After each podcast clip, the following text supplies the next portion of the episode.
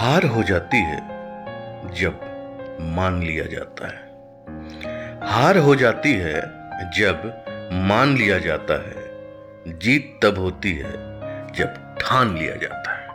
नमस्कार, सत आदाब वेलकम और गुड मॉर्निंग दोस्तों। जैसा कि मैंने वादा किया था, फिर आपके सम्मुख उपस्थित हूँ एक नई प्रेरक कहानी के साथ। ये कहानी है आत्मविश्वास की, खुद पे विश्वास की। ये कहानी है भारत से करीब 6000 किलोमीटर की दूरी पर स्थित, जापान के एक छोटे से प्रांत की। एक छोटे से गाँव में इस कहानी के पात्र का जन्म होता है। उसका परिवार बहुत गरीब था और एक छोटे से मकान में वो लोग रहते थे। जब वो केवल नौ वर्ष का था, उसे मजबूरन विद्यालय त्यागना पड़ा और एक छोटे से दुकान में वो कार्य करने लगा, ताकि अपने परिवार की जरूरतों में उनका हाथ बटा सके। वो सुबह सूर्योदय से पहले उठता था, दुकान में झाड़ू पोछा करता, सामानों को करीने से सजाता और फिर दुकान के मालिक के बच्चों को संभालने का काम करता। कुछ वर्षों बाद उसकी किस्मत ने उसे नई राह दिखाई। उसे एक इलेक्ट्रिकल इक्विपमेंट बनाने वाली कंपनी में नौकरी मिल गई। उसकी रुचि लाइट बल्ब्स और सॉकेट्स में होती गई। हर रात वो पढ़ता और खुद से ही एक्सपेरिमेंट करता। एक दिन उसने खुद से उन्नतशील लाइट सॉकेट का निर्माण किया। वो अपने इस प्रोडक्ट को लेकर बहुत उत्साहित था और इसे अपने मालिक के साथ साझा किया। पर उसका मालिक उससे प्रभावित नहीं हुआ और उसने कहा, इस तरह का प्रोडक्ट बाज़ार में कभी नहीं बिकेगा। अपने इस अस्वीकारता के बावजूद उसे अपने इस आइडिया अर्थात विचार पर पूरा भरोसा था। वह अपने आप से कुछ करना चाहता था।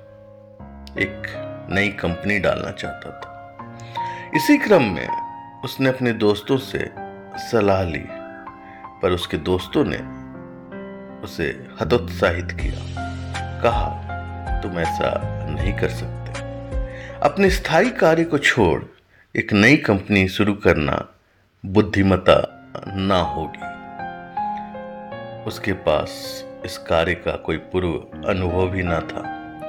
ना ही वो ज़्यादा पढ़ा लिखा था, और पैसे का अभाव तो था ही। फिर भी उसे अपने पर पूरा भरोसा था।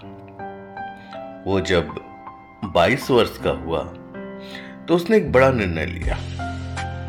उसने अपने स्थायी जॉब को छोड़ दिया और एक छोटा सा मैन्युफैक्चरिंग यूनिट स्थापित किया। वो और उसकी पत्नी इलेक्ट्रिक सॉकेट का निर्माण अपने छोटे से घर में ही करने लगे और उसे बेचने के लिए लोगों के घरों पे जाने लगे। पर कोई दुकानदार उनकी ये प्रोडक्ट को बेचने को तैयार ना था। और उन्हें कोई बड़ा ऑर्डर नहीं मिल रहा था। महीने बीतने लगे, पर फिर भी वो अपनी प्रोडक्ट बेचने में असफल रहा। वो अपने घर का फर्नीचर भी बेच देता है और लोगों से उधार भी लेता है, ताकि वो कुछ दिन और सरवाइव कर सके। उसके मन में ये विचार आने लगा कि बहुत हुआ। उसे अब ये छोड़ छाड़ कर वापस से नौकरी कर लेना चाहिए। पर हर नए सूर्योदय के साथ वो फिर प्रयास करता, सड़कों पे घूम घूम कर अपने प्रोडक्ट बेचने का कोशिश करता, ताकि कम से कम एक दिन और सरवाइव कर सके। और एक समय ऐसा भी आया कि वह पूरी तरह से बैंक अर्थात कंगाल हो चुका था।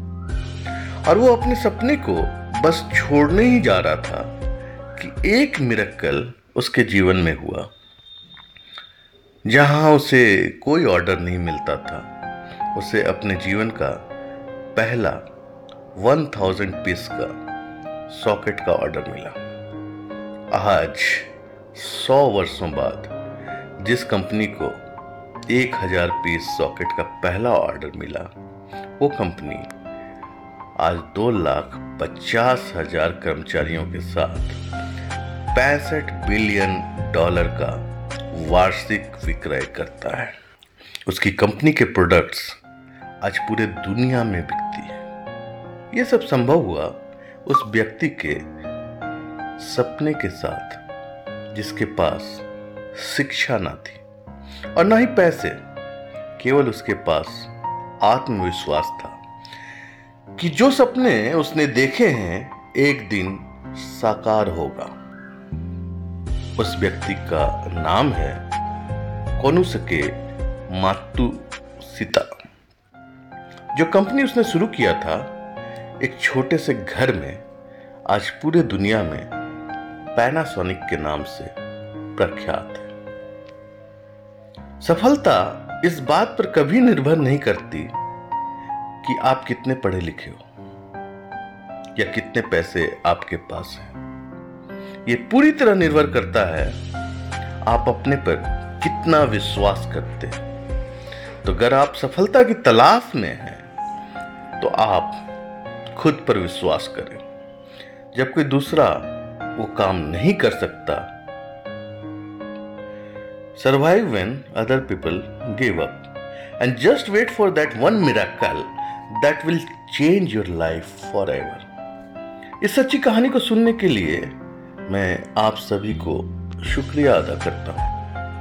और आशा करता हूँ कि आप अपने सपने जीवित रखोगे और आत्मविश्वास के साथ सफलता हासिल करोगे। खुदा हाफिज।